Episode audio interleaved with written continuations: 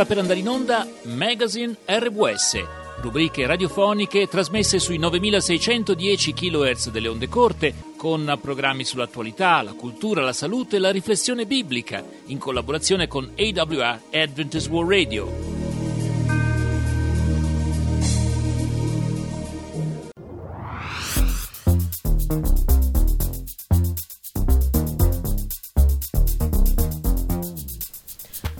Ora in onda Spazio Obiettivo di X, trasmissione dedicata al mondo delle telecomunicazioni. In studio Roberto Vacca. Buon ascolto. Eccoci ancora insieme, insieme a Graziano Braga per questa nuova puntata di Spazio Obiettivo di X. Una buona domenica e naturalmente salutiamo anche tutti i nostri ascoltatori. Certo Roberto, buona domenica a te, buona domenica a tutti gli ascoltatori. Eh, si avvicina la, sempre più il periodo primaverile, quindi l'umore dovrebbe aumentare. Che giorno siamo oggi? Domenica? Certo, certo okay. domenica 25 febbraio, eh. siamo nel 2024 e la puntata è la 1076 come dico sempre, eh, faccio un po' un resoconto del segnale, anche domenica il segnale era molto forte un po' ovunque e anche l'amico Adrian Mikalef da Malta, il nostro monitor eh, nel, nelle zone più sud dell'Europa, ci ascoltava decentemente questa volta. Vorrei subito ricordare un po' di cose che succederanno a breve che coinvolgeranno noi, noi tutti.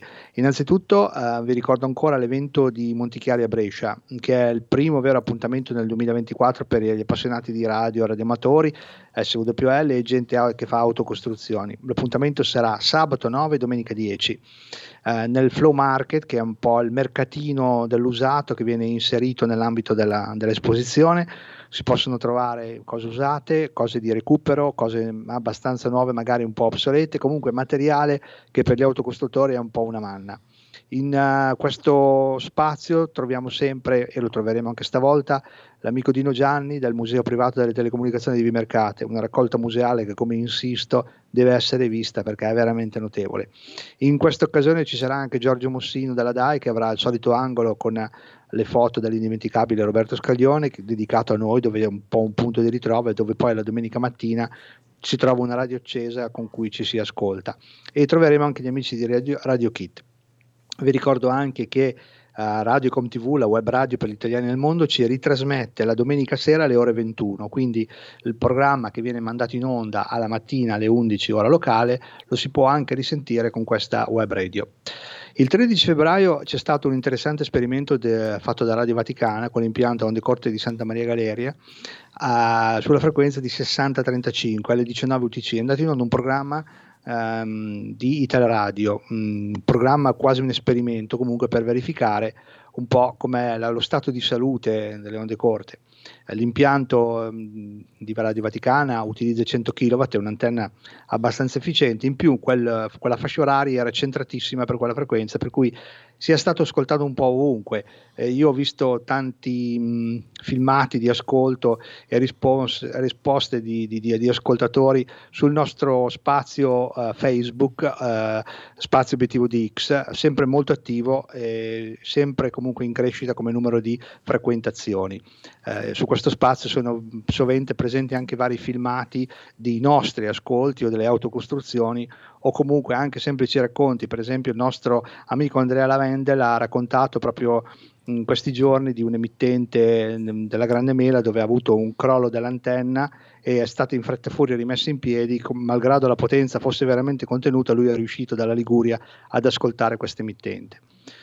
Vorrei anche salutare gli amici di Itteri del museo di Mario Faedda che ci ascoltano con una certa frequenza. Mh, mm, e sovente organizzano eventi, sono uh, persone molto attive e ho modo diverse volte di sentirle anche durante la settimana. Un, una cosa che mi ha incuriosito molto, che volevo citare, l'amico Federico Caria ha pubblicato un post dove mostrava un software che permette di decodificare il segnale del, dell'ora esatta. L'ora esatta ha un suo protocollo di trasmissione, viene fatto in una frequenza molto molto bassa e uh, questo segnale viene elaborato da un, un, banale software nel computer che ne estrapola tutti i vari parametri fino a rendere visibile l'ora esatta. La cosa è fattibile anche utilizzando un, un, un piccolo computer Arduino che è un piccolo computer molto citato e che molti dei nostri ascoltatori utilizzano anche per farci dalle radio dei ricevitori.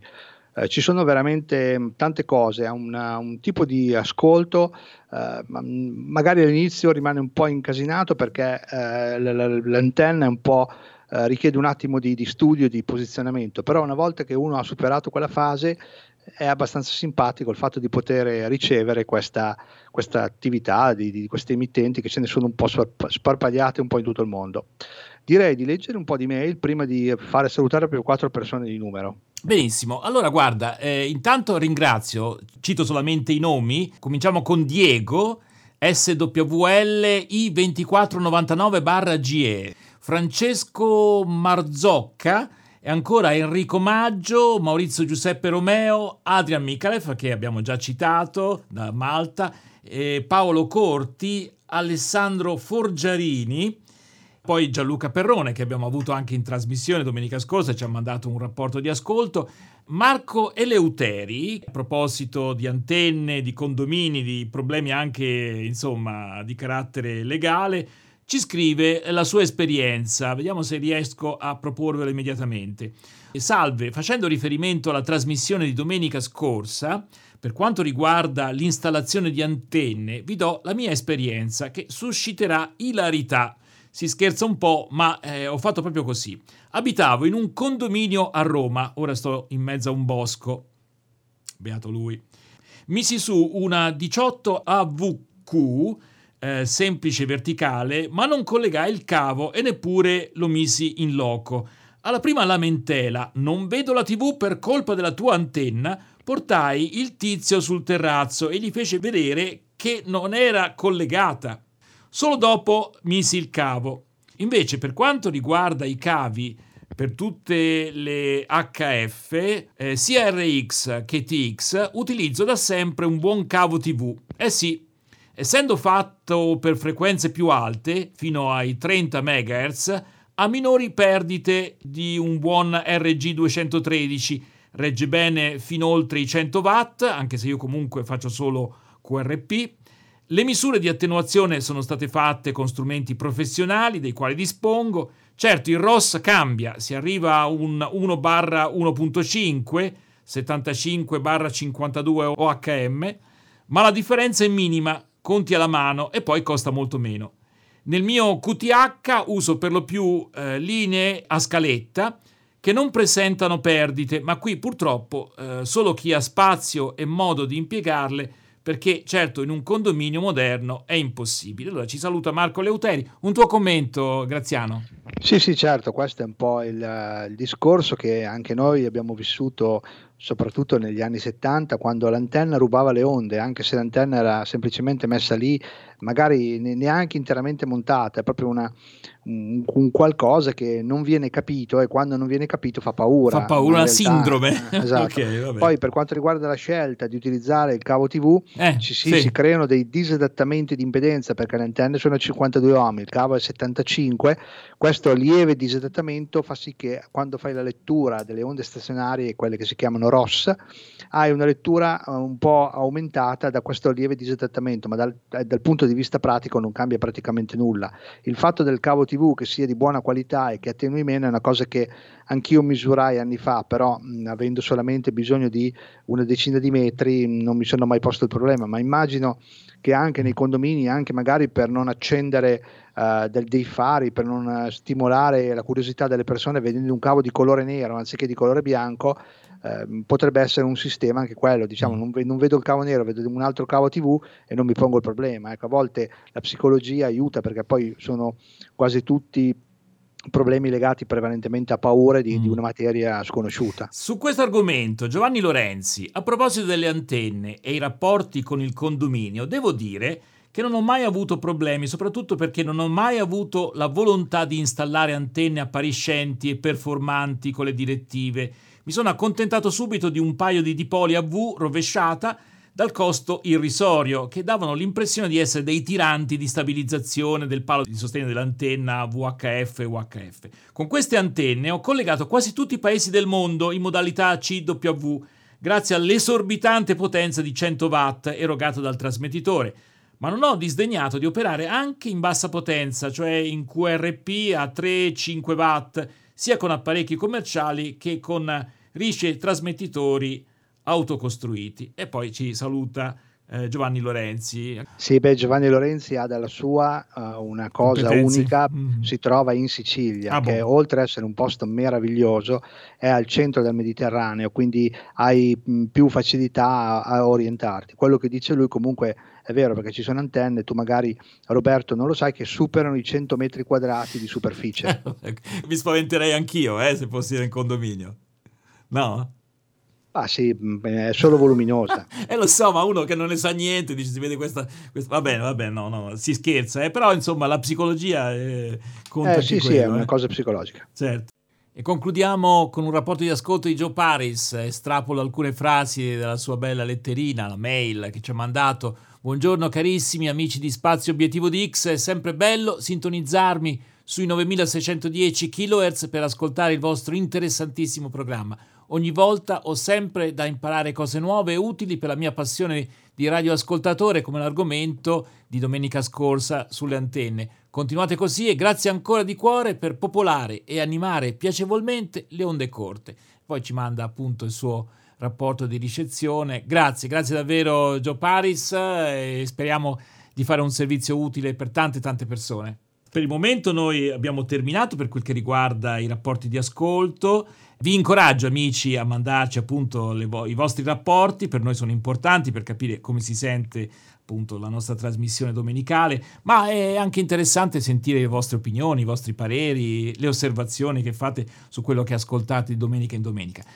Bisogna, mi mm. sembra però anche giusto, forse magari ti è sfuggita, quella mail che ci hanno scritto da Parigi, un ascoltatore ah, che, che, ci ascolta bravo. da Parigi. Spero di leggere bene il nome perché io con l'inglese non sono molto bravo come te Roberto. John Wick eh, ci ascoltava da Parigi mm. con una radio abbastanza eh, povera, diciamo così, però ci sentiva, quindi è giusto citare certo. il nostro, nostro, ascoltatore da Parigi, dalla Francia, ecco. che non Ancora, è proprio una cosa dietro l'angolo. Ancora una volta l'antenna è orientata a sud, no? da, dalla Germania, sì, eppure sì, esatto. si riesce a sc- ascoltare anche in altre parti d'Europa. Esattamente. Allora, eh, quindi ricordiamo la nostra mail awr-hopemedia.it, adesso la dico all'inglese, awr at hopemedia.it. You can send your reports to awr at hopemedia.it. Eh, a questo punto, a questo punto io volevo salut- eh, salutare tre persone proprio, mm, sì. mh, a cui tengo innanzitutto Gianluca Perrone, certo. eh, che è stato con noi la settimana scorsa e ha pubblicato un ascolto di tutta la puntata registrata dalla sua stazione da radiomotore, di cui ne ha parlato ampiamente la, la scorsa puntata, dotata di un buon parco antenne.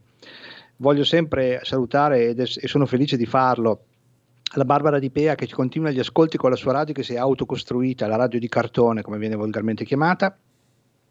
Poi c'era Pier Luciano Calzolato con un auto costruito basato sulla tecnologia direct sampling, che è una, una, tecnologia che è in uso anche in apparati commerciali e anche in apparecchiature per radiomatori.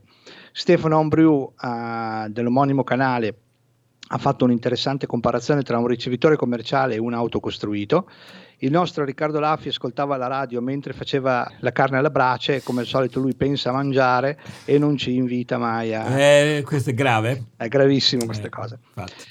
Poi io direi che, siccome è appena finito il World Radio Day, eh, direi che secondo me è buona cosa parlarne con qualcuno che ha... Un esperto. Andrea Bornino, dirigente RAI, responsabile di RAI Play Sound, radioamatore e tra l'altro conduttore sulla RAI di una trasmissione che ha per titolo Interferenze, dunque la persona giusta per approfondire questo tema della radio. Eh, ne abbiamo già parlato con Andrea Lavendel e continuiamo dunque questa riflessione su qual è lo stato di salute della radio e quali sono le curiosità anche degli ultimi tempi. Ciao Andrea, ben ritrovato. Un piacere riessere qua, un saluto a te e agli ascoltatori. C'è appena stato il World Radio Day, che è un po' la, la, nostra festa, se vogliamo dire, ma è anche occasione per fare un'analisi, un bilancio di com'è la radio oggi, cosa succede nel mondo radio.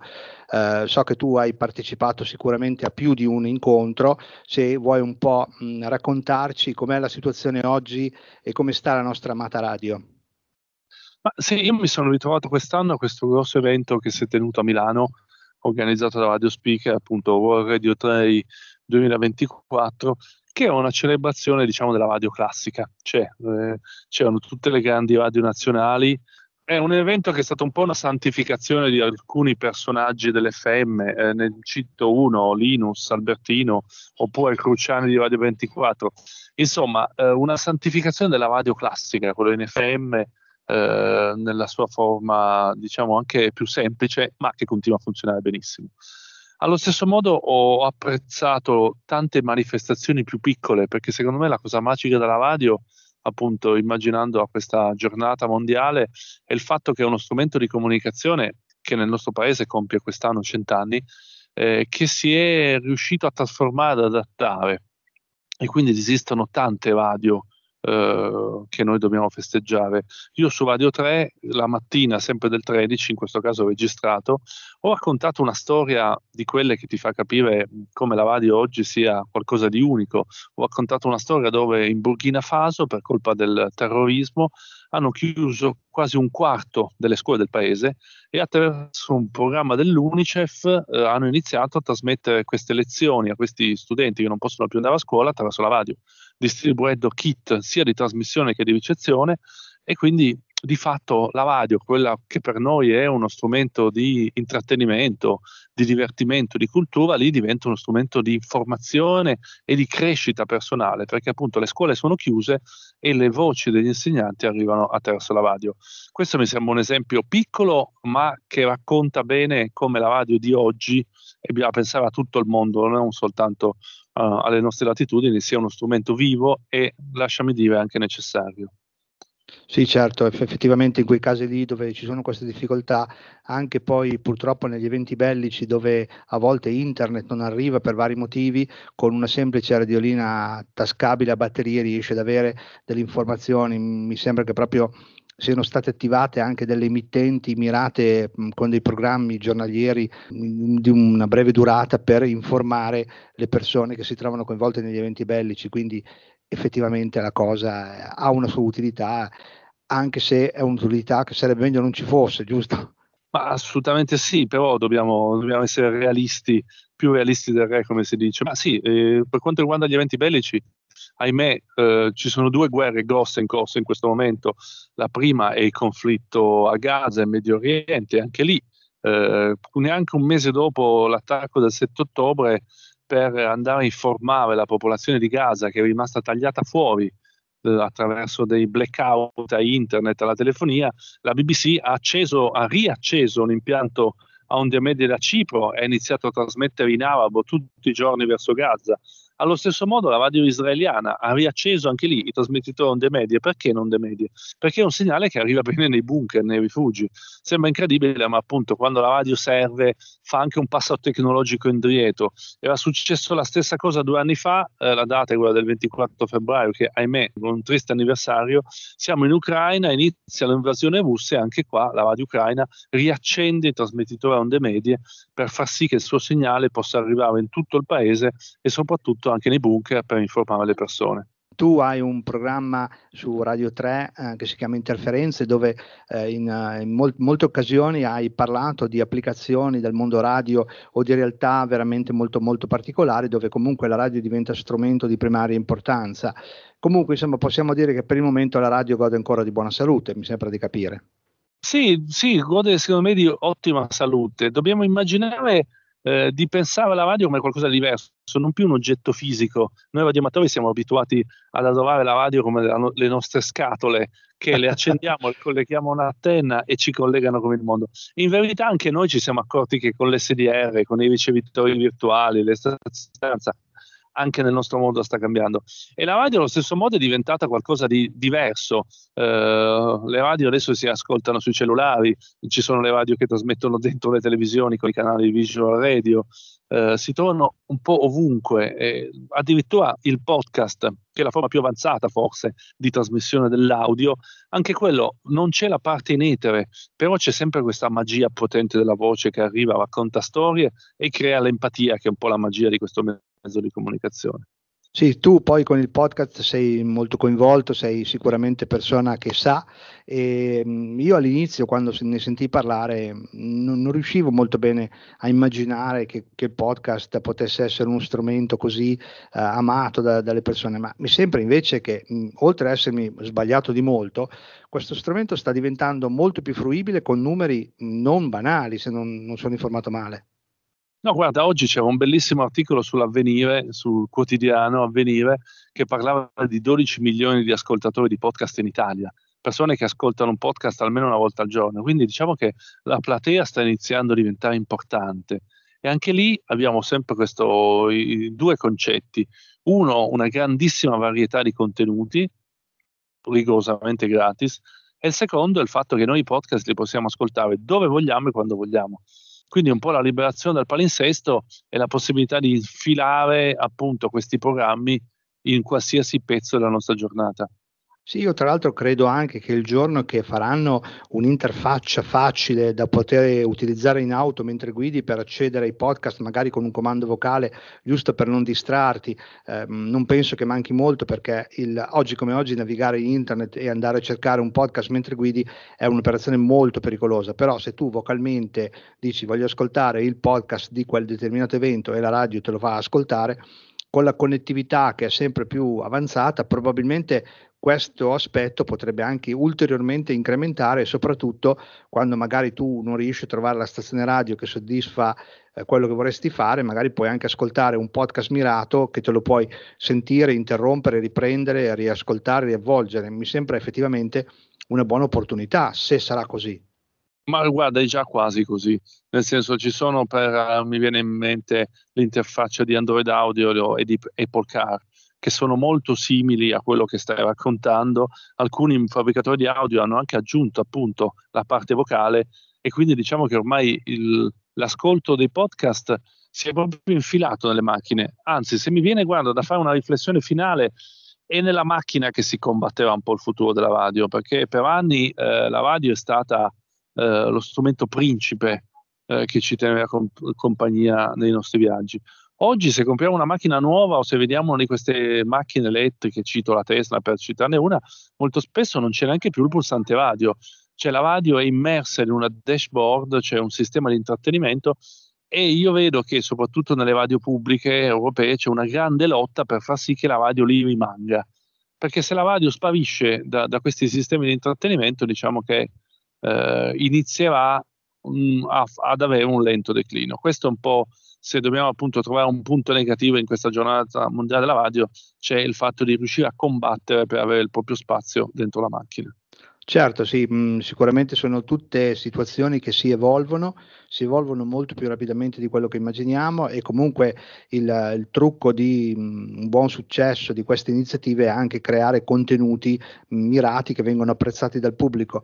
Eh, io, a me è capitato di sentire addirittura podcast dove vengono lette porzioni di libri o che addirittura vengono fatti delle rassegne stampe a 360 gradi, quindi la mattina presto c'è una redazione che legge un po' tutti i giornali e poi fa dei, dei riassunti, però ho anche sentito podcast che trattano di materie tecniche eh, a cui sono abbastanza interessato oltretutto, quindi effettivamente è, è, una, cosa, è una, cosa, abbastanza ehm, che sta crescendo, mi sembra che anche nel tuo ambiente di lavoro eh, viene dato un'importanza rilevante a questa cosa, credo che proprio tu sia una figura di primo piano in tal senso. Io, io, sono due anni e mezzo che la RAI mi ha affidato la direzione editoriale di Rai Play Sound, che è il portale dei podcast della RAI, quindi io insieme a un nutrito, anzi non è molto nutrito, un piccolo gruppo di colleghi realizziamo i podcast originali per la RAI ed è un segno che eh, l'azienda di Stato radio-televisiva ha deciso di investire in questo campo, perché non si può non esserci e quindi cerchiamo di produrre dei podcast belli, raccontando delle storie importanti secondo noi e di essere appunto un nome di valore in questo nuovo mercato, che poi un mercato non è perché ad oggi è tutto fortunatamente gratis, un po' come la radio insomma. Bene, bene, no? sicuramente è interessante.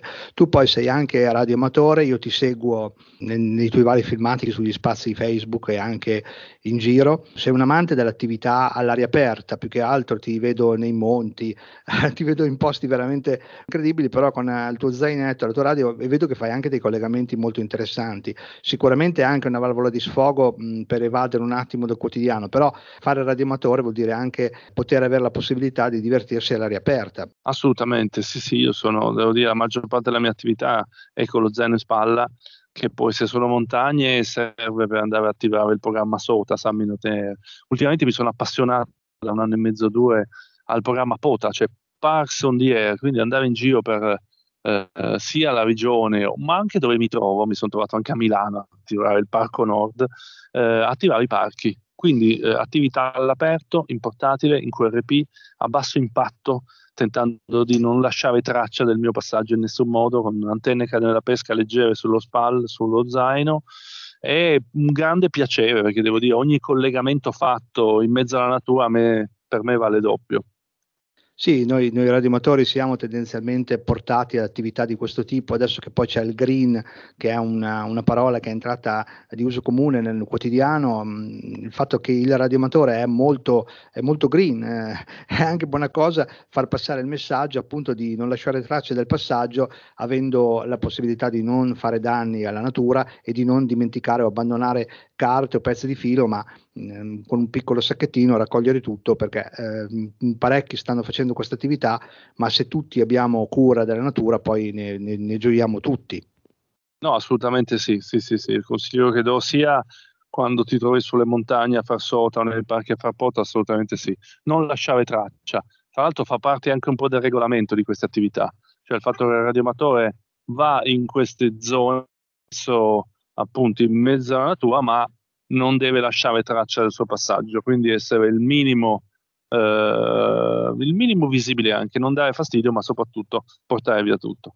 Certo, poi il fatto di mh, avere un portale su cui pubblichi l'attività, questo crea automaticamente informazione a livello mondiale che ci sei e quindi malgrado quando si fa questo genere di attività le potenze in gioco sono veramente molto piccole, eh, quindi i segnali non sono forti, però mh, se le persone sanno che sei operativo ci sono questi portali sia per il POTA che per il SOTA dove eh, l'utente sa che ci sei e quindi è anche incentivato a provare a collegarti. Eh, penso che anche tu riesci nei posti dove vai ad avere un minimo di connettività anche con uh, col mondo internet oppure è una, una specie di aggiornamento che fai poi in seconda battuta quando rientri a casa. No, no, no, eh, cerco sempre di avere la connessione internet funzionante. In caso non funzioni, esistono dei sistemi di alert, sia per il POTA che per il SOTA, che permettono ad esempio di segnalare il fatto che tu dall'ora X all'ora X sarai su quella cima o in quel parco. Nel momento in cui chiami CQ, questo avviene ahimè solo per la telegrafia, il sistema riconosce che tu sei attivo e quindi ti segnala. E questo permette di, essere, di fare la segnalazione anche quando siamo fuori copertura cellulare, che ahimè succede perché non tutti i parchi non tutte le montagne sono coperte. Eh, diciamo che questo è il sistema. Eh, io devo dire, fino adesso mi è successo poche volte.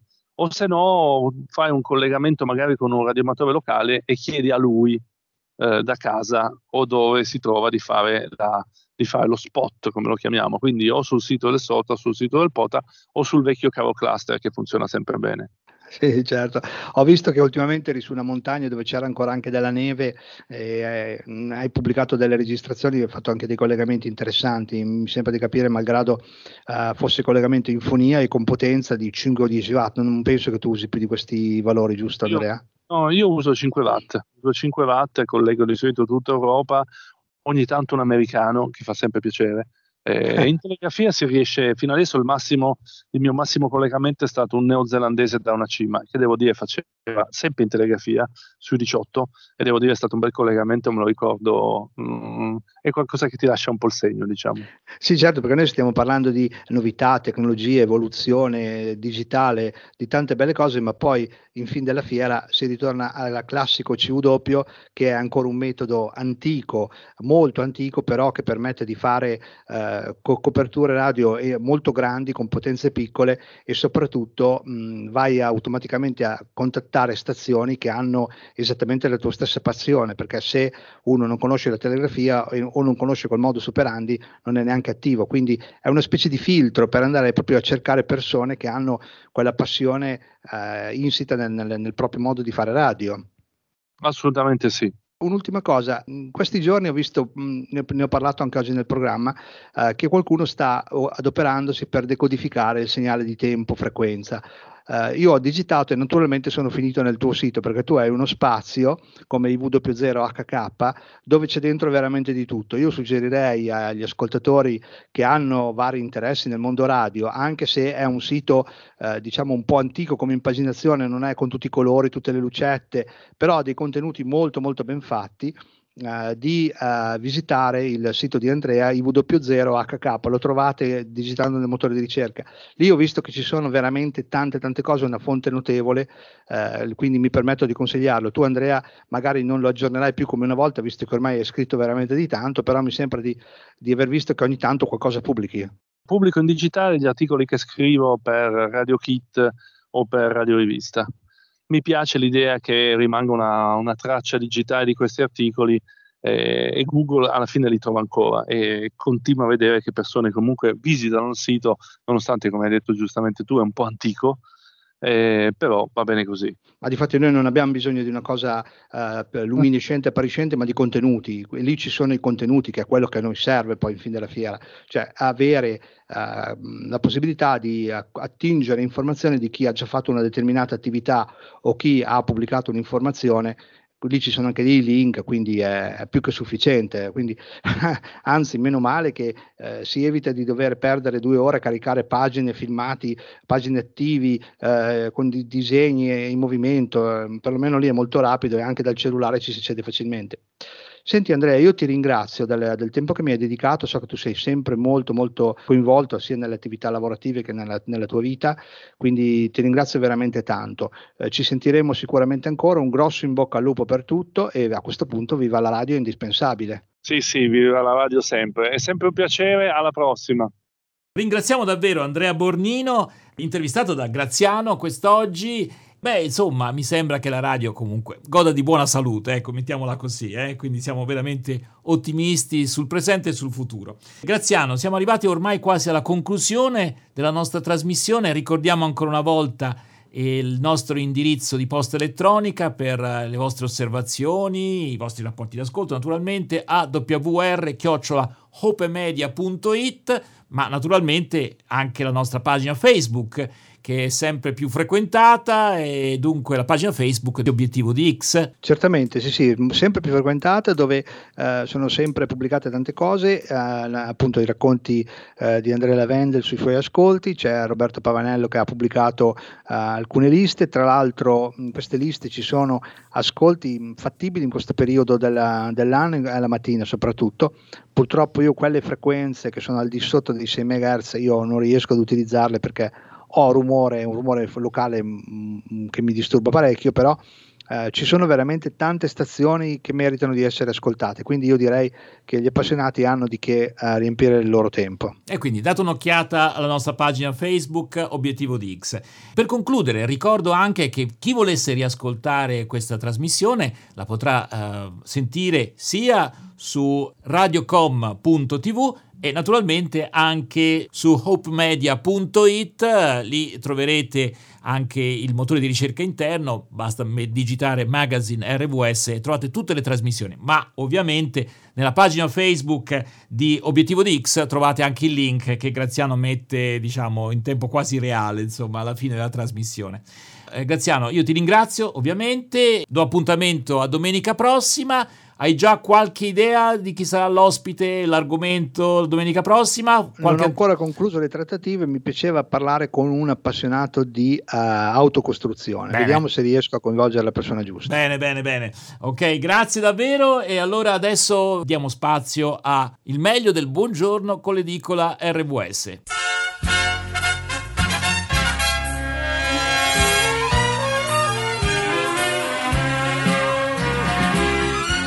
Siete all'ascolto del servizio italiano della Voce della Speranza.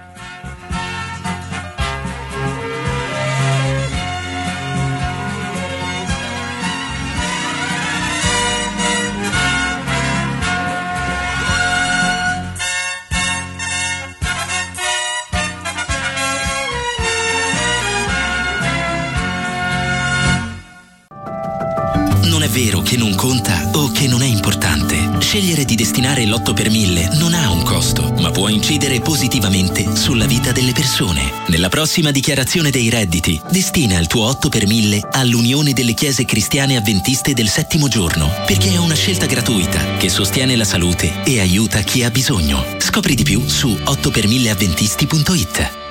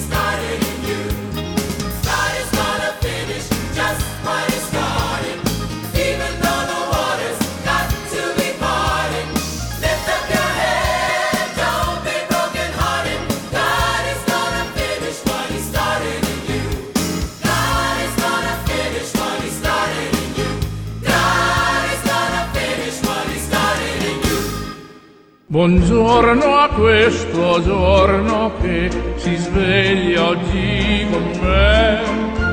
Buongiorno al latte ed al caffè. Buongiorno a chi non c'è. Buongiorno con l'edicola RVS. Che per prima al mattino veder io rubrica di riflessione e intrattenimento per condividere insieme avvenimenti, notizie e articoli dalle pagine dei giornali. Amiche e amici in ascolto, ben trovati. Vi proponiamo il meglio di Buongiorno con l'edicola RVS, trasmissioni che vanno in onda da RVS Firenze dal lunedì al venerdì. In questa edizione speciale della domenica, alcuni degli interventi più significativi a proposito dei vari argomenti affrontati nel corso della settimana. Buon ascolto! È un passo nuovo un altro ancora e il mondo cambierà. Abbiamo il piacere di avere in nostra compagnia Riccardo Nuri, portavoce di Amnesty International. Ben trovato, grazie per essere in nostra compagnia ancora una volta. Buongiorno. Buongiorno, grazie a voi. Allora, prendiamo in considerazione un articolo che troviamo quest'oggi sul Corriere della Sera, L'ecatombe di dissidenti, un articolo di Marco Imarisio, uccisi in cella all'estero. Chi resta?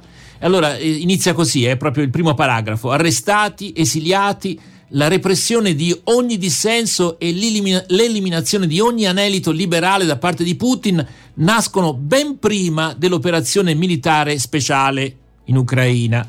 Ecco Riccardo Nuri, naturalmente siamo tutti, eh, come dire, sgomenti eh, per eh, quello che è successo al, Nav- al Navalny.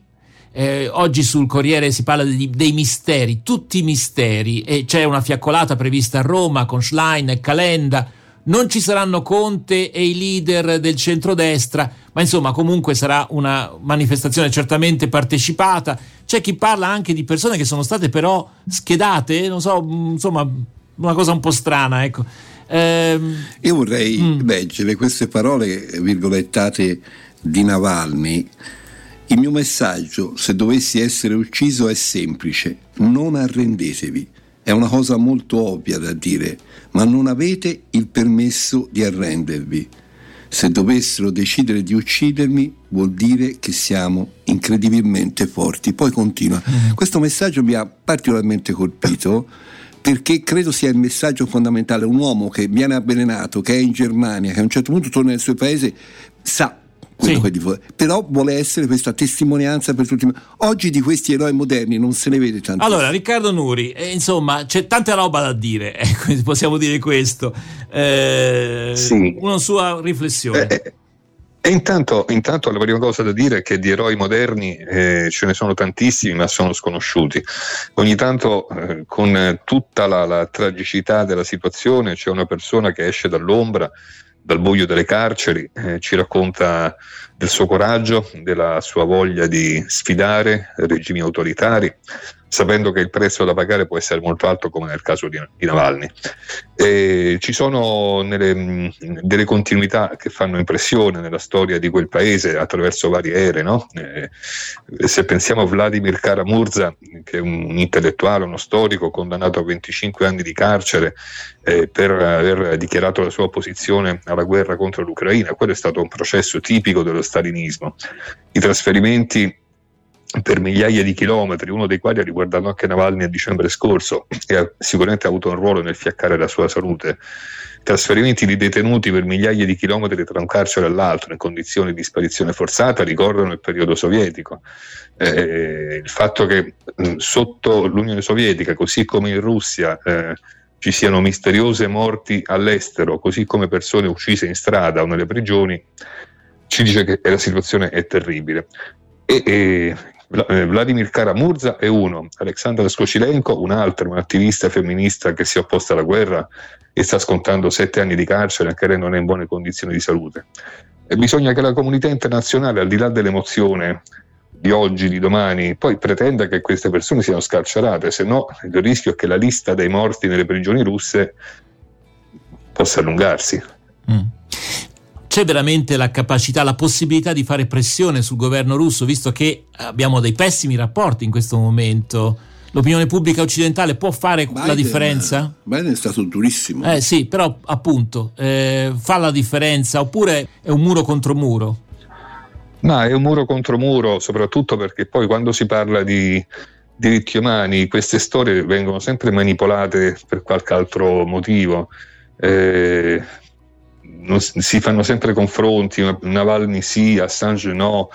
Eh, insomma, il timore è che la politica, che sappiamo bene in questi anni, non è stata poi così tutta contro Putin no? per quanto riguarda l'Occidente, eh, non faccia granché. E spetta all'opinione pubblica prendere questi nomi, pronunciarli, dei vivi e dei morti, nelle piazze e pretendere che eh, ci, si, ci, si, muova concretamente per ottenere dei risultati che non sono, eh, come dire, oltre alla nostra portata, cioè far uscire dalle carceri in Russia le persone che non devono starci. Certo, il fatto che eh, qualcuno dice, beh, ma non avete la prova che Navalny sia stato veramente ucciso, cioè effettivamente succede anche a delle persone, però visto i, le condizioni in cui sono costretti a vivere questi dissidenti, anche se fosse stato una vicenda tra virgolette naturale, di naturale c'è poco, è così? Eh, eh dico bene oppure... Allora, ehm, un allora, una persona che muore in custodia dello Stato chiama in causa le autorità di quello Stato che devono assumersi la piena responsabilità con trasparenza di dire cosa è successo anche effettuando autopsie con personale medico indipendente di fronte a osservatori indipendenti e ai familiari del deceduto. E questo è un primo fatto, ma la ragione più evidente è che eh, Navalny in custodia dello Stato non doveva mai starci e dal momento che c'è stato la responsabilità è comunque oggettivamente sulle autorità russe, poi si vedrà il come. Ma il fatto che una persona muoia in un carcere eh, nel quale non avrebbe dovuto stare chiama in causa per forza le autorità Tra russe. l'altro la madre è arrivata fin là, nel dormitorio non si trovava, insomma c'è tutta una storia solita. Sì, sì. Eh. Mm. Allora, un'ultima battuta prima di cambiare argomento. Eh, abbiamo detto poco fa appunto Navalny dice non arrendetevi mai ma ecco c'è un senso di scoramento per quel che riguarda eh, l'opposizione a Putin nel senso che lì eh, non, non, ci sono più spazi ecco cosa ne pensa? Ah, eh, c'è un senso misto perché le persone continuano a scendere in piazza in queste ore ma vengono arrestate senza pietà. E, mh, oggi Amnesty International rende pubblico un, un suo, una sua ricerca eh, sull'uso della legislazione antiterrorismo e antiestremismo in Russia. Allora, il registro dei terroristi e degli estremisti, che è un, un elenco di persone considerate nemiche dallo Stato, eh, contiene i nomi di 13.647 persone. Queste persone, tra cui ci sono 106 minorenni, ehm, non stanno in carcere, però hanno i loro conti bancari bloccati, hanno l'obbligo di limitare le spese a 10.000 rubli al mese, cioè pari a 100 euro, cioè vivono alla fame. E questo è un modo molto subdolo per placare eh, le proteste e per azzittire il dissenso. Ed è uno dei modi, quindi non c'è neanche bisogno del carcere, no? Cioè ti condannano a vivere nella miseria per, per le tue opinioni. Mm. Allora, eh, insomma, ci ritorneremo eh, su questo argomento perché, come dice mm, appunto qualcuno, beh, eh, si parla di ecatombe di dissidenti ben prima della guerra e, e gli occidentali ci hanno fatto ottimi affari con la Russia, con Putin. Travaglio ci ha scritto un libro sulle contraddizioni evidenti no? nelle dichiarazioni anche pro Putin fino all'altro giorno. Insomma, c'è tanta roba su cui riflettere, eh, anche per le responsabilità, la superficialità, l'irresponsabilità della politica internazionale, no? Non so. Sì. Tanto, tanto. tanto. Eh, siamo arrivati. Eh, allora, lasciamo stare le considerazioni diciamo, geopolitiche, io dico soltanto una cosa per quanto riguarda la materia che io conosco, cioè i diritti umani. Eh, non c'è da meravigliarsi di quello che da due anni sta facendo la Russia in Ucraina, perché è quello che ha fatto contro la sua popolazione cecena eh, negli anni 90 e poi all'inizio del secolo, è quello che ha fatto in Siria dal 2015, stesse tattiche spietate. Lo stesso per quanto riguarda il dissenso eh, interno. Eh, nessuno ricorda più Anna Politkovskaya, assassinata ormai più di dieci anni fa e non si è più saputo nulla. Eh, le condanne inflitte ai dissidenti davvero anni prima della guerra contro l'Ucraina ed è vero che l'Occidente ha avuto un atteggiamento nei confronti della Russia molto molto eh, perdonista per quanto riguarda i, anche solo l'aspetto dei diritti umani, cioè si è lasciato crescere un, um, un sistema repressivo interno ed esterno e quando ce ne siamo accorti l'abbiamo denunciato era un po' tardi. Eh sì. nel frattempo su Repubblica oggi c'è un, uh, un intervento di Vera Politkovskaya che è la figlia, eh, eh, il titolo è È stato ucciso Navalny come mia madre, quindi giustamente questo accostamento. Allora, se abbiamo ancora qualche minuto, forse eh, a proposito di, di, un'altra vicenda che anche questa eh, insomma tiene con il fiato sospeso, ehm, lei ha, è stato intervistato su fanpage, il titolo Attacco di Israele a Rafah, il mondo si porterà una macchia enorme sulla coscienza. Eh, c'è chi dice, beh, forse però eh, magari riescono in qualche maniera a trovare da questa vicenda la possibilità di, un, di, uno, stato, di, un, di uno stato palestinese. Insomma, ci sono anche delle speranze. Ecco, lei che cosa si sente di dire su questa vicenda triste? Chiaramente. Ma che la popolazione mm, di Gaza, eh, un milione e mezzo della quale, cioè quasi l'80%, è in quell'angolo della striscia, davanti a, a sé ha il muro egiziano, dietro di sé intorno a sé l'esercito israeliano, che migliaia debbano essere sacrificati oggi perché poi il giorno dopo si parli di questa vecchia idea dello Stato di Palestina e tutto quanto, a me sembra folle, si confondono eh, temi politici con temi militari e, il rischio di una carneficina è enorme perché quella è una zona Rafah di 70 km quadrati in cui sono state stipate un milione e mezzo di persone, tra cui 500.000 bambini, costrette ad andare lì perché era asseritamente luogo sicuro, mentre Israele sgomberava tutto il resto della striscia di Gaza. Quindi prima Israele le ha mandate lì, le obbligate ad andare lì e adesso minaccia di fare un'offensiva di terra. E di fronte a tutto questo eh, il vocabolario rischia di non contenere più le parole giuste, catastrofe, cataclisma, lo, lo stanno dicendo tutti, persino gli Stati Uniti certo. sono contrari. Certo. E però eh, non vediamo l'intenzione di fermarsi. Riccardo Nuri, mi sembra sia stato un intervento molto duro, uno scambio con il presidente Lula, che anche lui ha parlato di genocidio poi al, al, di là del termine genocidio, a volte mi sembra Roberto che sia la, la, la, la guerra sulle parole, che poi alla fine non è lì il problema, non lo so, eh? che ne pensa Riccardo Nuri? No, se il problema sarà lì lo, lo, deciderà la Corte internazionale di giustizia che sta esaminando il caso del Sudafrica contro Israele per violazione della Convenzione sul genocidio. Eh, quello che stiamo osservando noi è che un rischio concreto eh, di genocidio possa esserci, soprattutto se va avanti queste operazioni di terra a Gaza. E per il resto avete ragione voi, insomma, il vocabolario dei diritti umani, soprattutto il vocabolario del diritto internazionale, non è fatto per essere messo lì su, su un tavolo e ci si gioca a carte, questo non c'è dubbio. Intanto sono tre, quasi 30.000 morti, credo 12.000 bambini, insomma, mi sembra che... L'opinione pubblica si è spostata però, ecco, adesso persino gli Stati Uniti, però eh, che cosa eh, questo comporta, diciamo, sul campo pare poco. Ecco, qual è la, forse un'ultima battuta perché so che la stiamo prendendo troppo tempo, ma eh, una sua speranza, se c'è ancora motivo di speranza per questa vicenda. No, la speranza c'è, però bisogna passare dalle parole ai fatti, dalle condanne ai fatti. Eh, quando si, eh, ormai ci si convince a chiedere il cessate il fuoco o comunque di fermare l'offensiva, eh, c'è una cosa da fare, non mandare più armi, l'ha detto anche eh, il capo della politica estera europea Borrell, no? se tu uccidi persone e si pensa che ne stai uccidendo troppe, non devi mandare armi così non faranno questa strage. Riccardo Nuri, portavoce di Amnesty International, grazie per essere stato in nostra compagnia quest'oggi. A risentirci, a presto. Grazie a voi.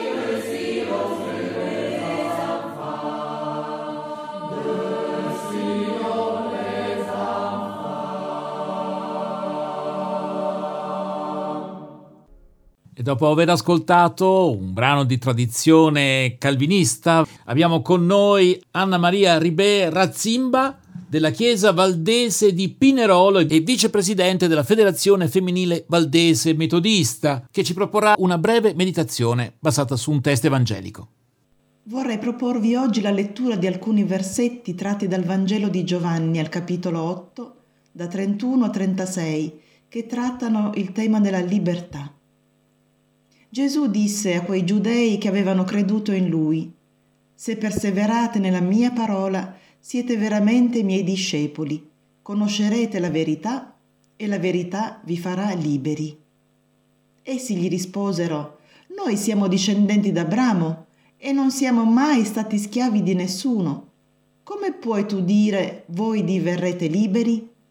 Gesù rispose loro, in verità, in verità vi dico che chi commette il peccato è schiavo del peccato. Ora lo schiavo non dimora per sempre nella casa, il figlio vi dimora per sempre.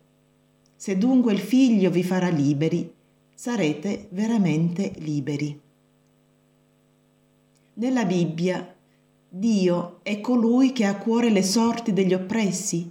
È così che Dio dirà di se stesso nei dieci comandamenti. Io sono il Signore tuo Dio che ti ha liberato dal paese di schiavitù. Dio rifiuta che tra gli esseri umani ci sia servimento, schiavizzazione, dominio. Dio rifiuta questa sorte per l'umanità che ha voluto creare libera. Tutta la Bibbia ce lo dice, per questo essa non è altro che la storia di liberazione dell'essere umano per opera di Dio, liberazione dalle diverse forme di schiavitù, da se stessi, dalle cose, dal denaro. Così anche il nostro incontro con il Signore accade attraverso un'esperienza di liberazione. È qui che inizia il nostro dialogo con Dio, è da qui che comincia la nostra confessione di fede, la nostra spiritualità. Essere liberi è la condizione di vita che tutti noi desideriamo. Alcuni sognano la libertà, altri ce l'hanno, altri ancora credono di averla. Per Gesù la libertà è un dono. La libertà si riceve. Per questo Gesù può dire se il figlio vi farà liberi. Noi siamo resi e rese liberi e libere, non ci rendiamo liberi da noi stessi, perché non ne abbiamo la capacità.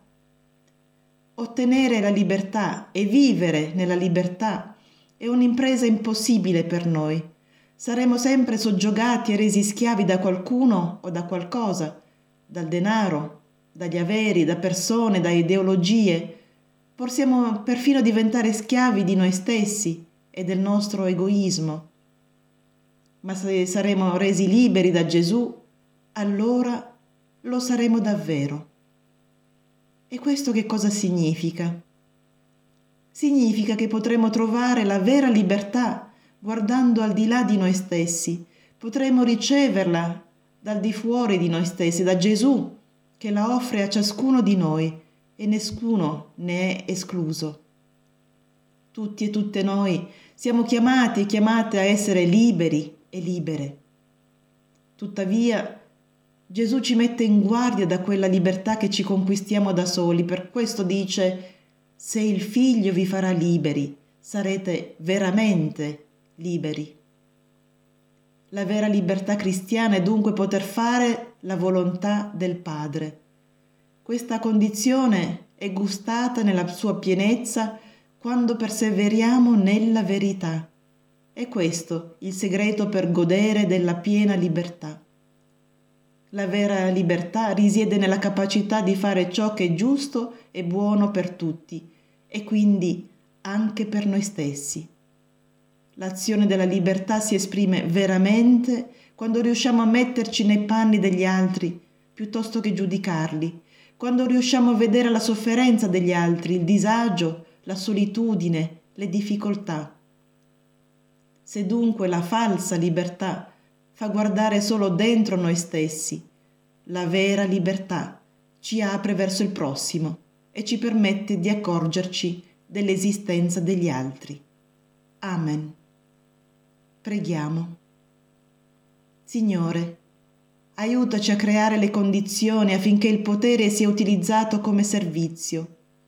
Donaci la capacità di proclamare che il progetto di Dio in Gesù Cristo è radicato nella solidarietà, nella libertà per tutti e non nei privilegi per pochi. Ti preghiamo, Signore, aiutaci a rendere testimonianza al tuo regno, lavorando per una società più fraterna in cui possiamo essere il prossimo, gli uni verso gli altri. Amen.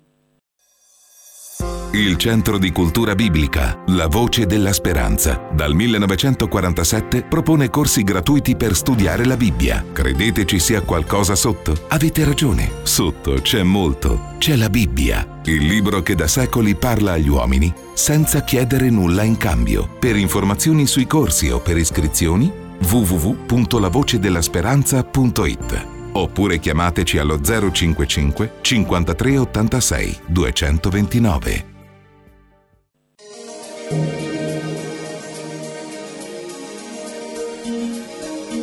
E si conclude anche per questa settimana Magazine RVS. Non ci resta che ricordarvi il nostro indirizzo per i vostri rapporti di ascolto AVR La Voce della Speranza, via del Pergolino 1 50 139 Firenze, Italia. Se desiderate avere una QSL della Adventist World Radio, ricordatevi di accludere i francobolli necessari per la risposta. Potete anche scriverci al nostro indirizzo di posta elettronica awr-hopemedia.it quindi awr-hopemedia.it anche in questo caso potremo mandarvi una QSL digitale, dunque approfittatene, potete contattarci anche telefonicamente allo 055 41 40 40. Grazie per l'attenzione, a risentirci domenica prossima, sempre alle ore 11, ora locale italiana, ore 10 UTC.